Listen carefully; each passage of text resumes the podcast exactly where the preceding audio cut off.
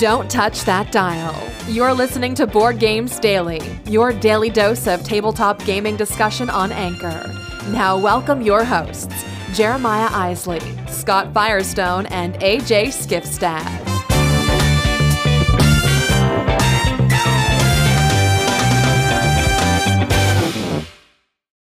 Hey everyone, welcome back to Board Games Daily. It's Friday. Thanks for sticking with us for another week. Really appreciate that. But before I go any further, I want to remind you one more time of our Tiny Epic contest, courtesy of our friends at Gamelyn Games. You can go to theologyofgames.com, click on the button on the landing page. It'll take you to the form that you can fill out. There's all different kinds of ways you can enter. It's a great, great contest worth over $300 worth of games. It's every tiny epic game in its deluxe format and also a sweet game haul game bag. So check that out.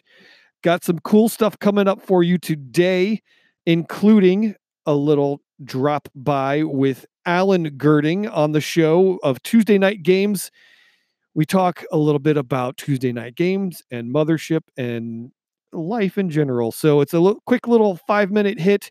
If you want to hear that, stay tuned. If you want to hear a longer conversation that I have with Alan Gerding, check out episode 109 of That's How I Roll, and you can check it out there.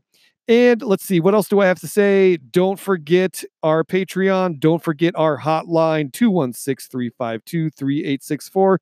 And don't forget our socials, all of those things. We love it when you're part of the show. So get on it, get in on this conversation at as we jump into our last episode of the week before we hit Monday. So thanks for tuning in to Board Games Daily. Let's get at it. Here we go. Hey, welcome to Board Games Daily once again. I'm Jeremiah Isley, and we've got a quick little teaser interview for you with my good friend Alan Gerding of Tuesday Knight Games. Alan, how are you? Fantastic. I'm glad to be here. Good. I'm glad that you're glad to be here. Uh, I, I have three. I have three questions for you. Hit me three times, sir. I'm, I'm ready. I remember two of them, so hopefully you. I'll remember the third. Maybe by the time we get to the third one, you'll remember.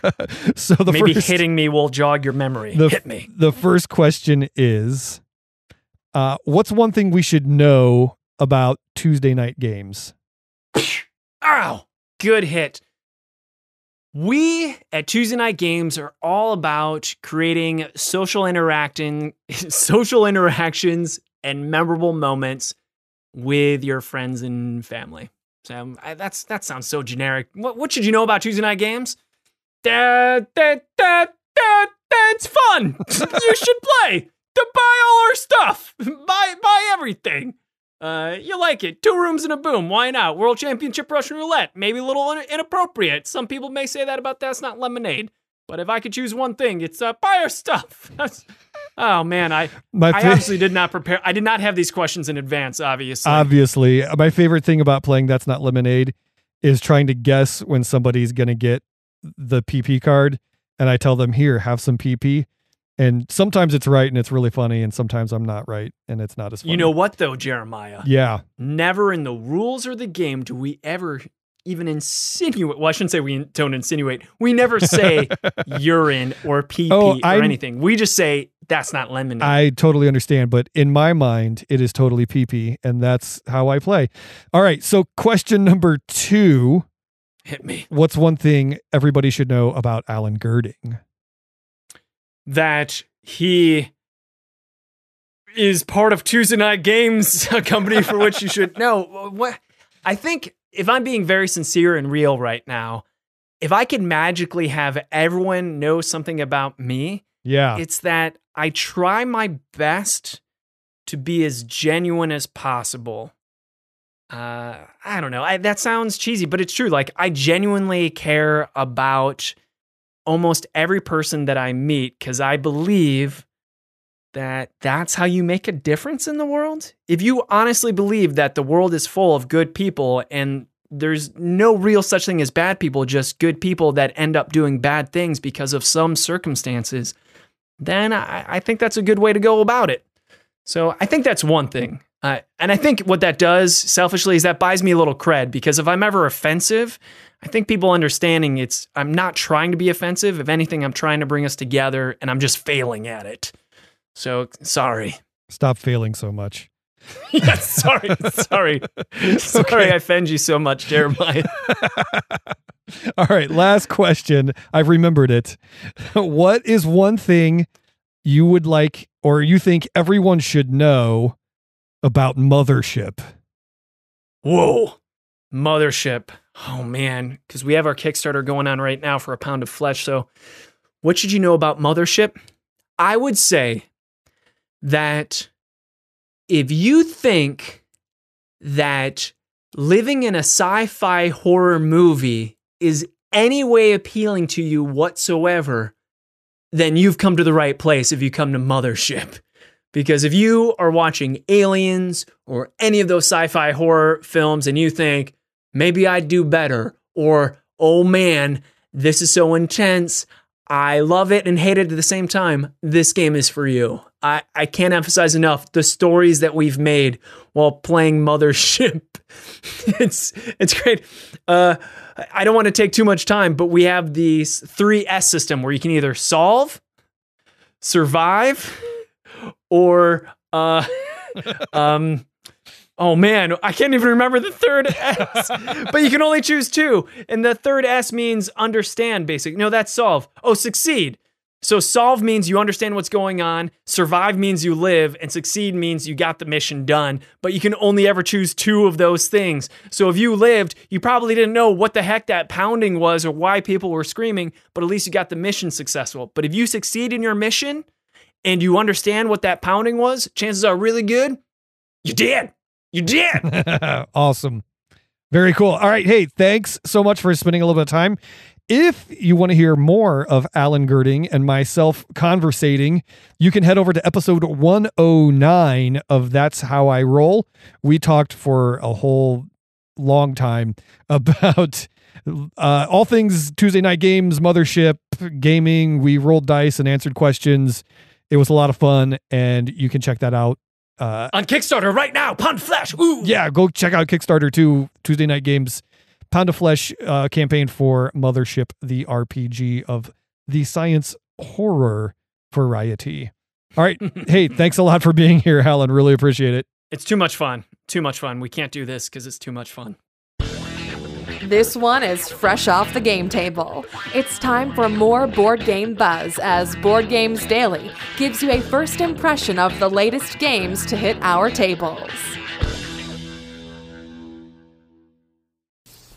Hey everyone, it's Firestone here with Board Games Daily, bringing you a first impression of a new game, at least new to us, from Tasty Minstrel Games called Gugong. I think that's how it's pronounced. Anyway, this is a sort of a worker, not worker placement, eh, kind of worker placement, set collection game. It's uh, set in ancient China, and you're basically trying to gain enough influence and points to win the game there's a lot going on in this game. There are six different areas on the board, and each of them has a very different action. One of them you're traveling around and getting tokens that let you do other things. One you're helping build the Great Wall. One you're buying jade from the jade market. One you're um, increasing your influence, which is like a tiebreaker. One of them is you're ascending the steps of this heavenly purity temple. And if you don't get to the top, you literally lose the game. Like you cannot win the game.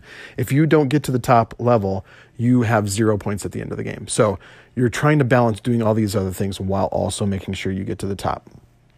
There's another one that gives you kind of end game points and some extra bonuses during the game, and then one lets you put boats out and get various items.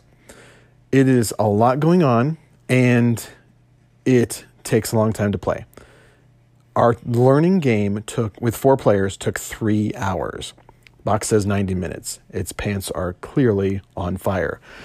I think you could absolutely cut an hour off of that, but I'm not sure, if, especially with four players, that it would ever be below two hours.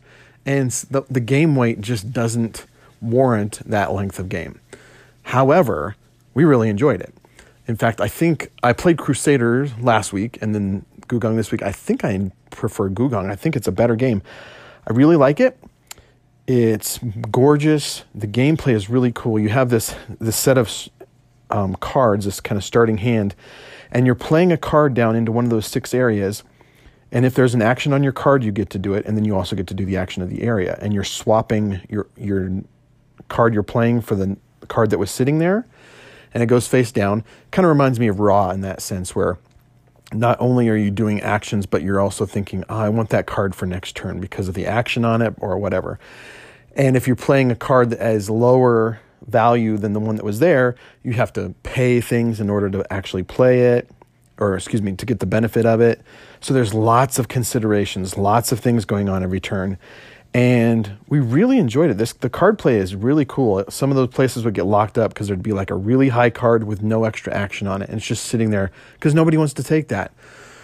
So it was fun. It was kind of dynamic like I said, it took it took too long, and then also I said this about Crusader, but the end game sort of fizzled out. Certainly not to the degree that Crusader did, but our last turn was like, oh, everyone's at the top of the temple, so that isn't very interesting, and so we're all kind of jockeying around, around these areas that aren't interesting anymore.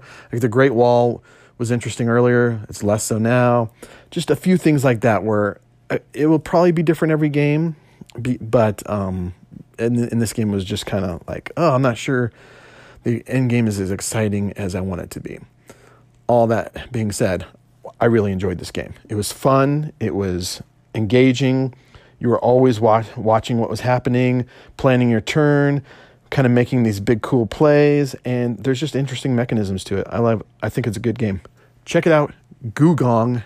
Have a great weekend. Bye. Hey, everybody. Welcome to Board Games Daily. It's all of us. It's AJ and Jeremiah and Firestone. We're all on the same call. Hey, guys. How's it going? Doing well. Good. How you doing? Oh, living the dream.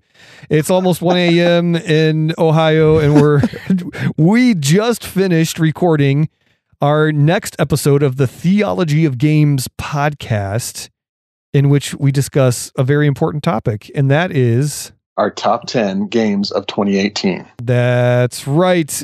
And we also answer a phone call from a fan, and I don't know, craziness ensued. It was a lot of fun, and you should check it out. Definitely. We're talking about a lot of games that you might not have heard of yet, and you need to check them out because they are some solid games from 2018. It's true. It's true. So, if you don't already listen to it, check out the Theology of Games podcast on iTunes or Stitcher or Spotify or Anchor. No, it's not on Anchor yet. Wherever you listen, you can check it out. Uh, just not Anchor yet. And uh, we'd love to have you be a listener on that show as well. So thanks for listening to Board Games Daily. We'll get into the show. When when are we going to do that? Are we going to get into the show now or? Yeah. Let's do it now. Okay, here we go. More than just a listener.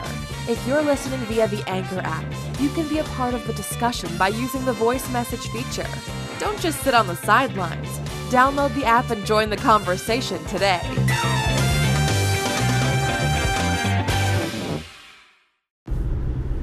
Hey there, everybody. Welcome back to Board Games Daily, powered by Theology of Games.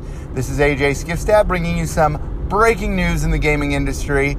Here at Board Games Daily, it is never a surprise to us when we find out that hobby gaming is becoming more and more popular, and this piece of news is no exception. I just recently found out that USAopoly has acquired the rights to release two new licensed copies of the hit roll and move game Talisman. Now, if you haven't played Talisman before, this game has a lot of legs that it's standing on. Uh, it's been released over 15, there's 15 different editions of the game itself. It's been under Black Industries, it's been under Fantasy Flight, uh, currently under Games Workshop right now, and uh, about to be under USAopoly uh, as well. Now, is this a complete buyout of the game? I don't believe so. I believe Games Workshop has just released some rights, or USAopoly has purchased some rights to create uh, some new Talisman content. I don't know that the game is actually going to be Talisman in its original form. Uh, what I have read and everything suggests that it's going to be two new versions of the game two licensed new versions of the game with new content, new heroes, and things of that nature. So that'll be cool in and of itself because uh, we've seen Talisman re implemented several different times already. It's got plenty of expansions. But if we wanted the game to be more interesting, maybe just create have a whole new take on it. So I'm kind of curious to see what they might do with it. What does this mean overall for the gaming industry? Well, it means what we've been seeing. Hobby gaming has become more and more popular over the last 10 years. It is no surprise to us. And USAopoly, an industry like them, uh, being able to acquire such a fantastic, classic uh, hobby game just shows that it's just going to continue to boom and it's going to continue to grow. So, USAopoly, if you don't know, already has a lot of the classic games that you're going to see at Walmart or Target or wherever games are found. It's got Risk, Monopoly, the Harry Potter card game. It's, it releases all sorts of games that you see and have known since childhood. And it's just releasing more and more games now that are in the hobby gaming industry as well. And this should not come as a surprise. So, USAopoly acquires the rights to release some talisman. We know what we think about it. We think it's good things for the industry, but what do you think about it? That's it for now. Check you later.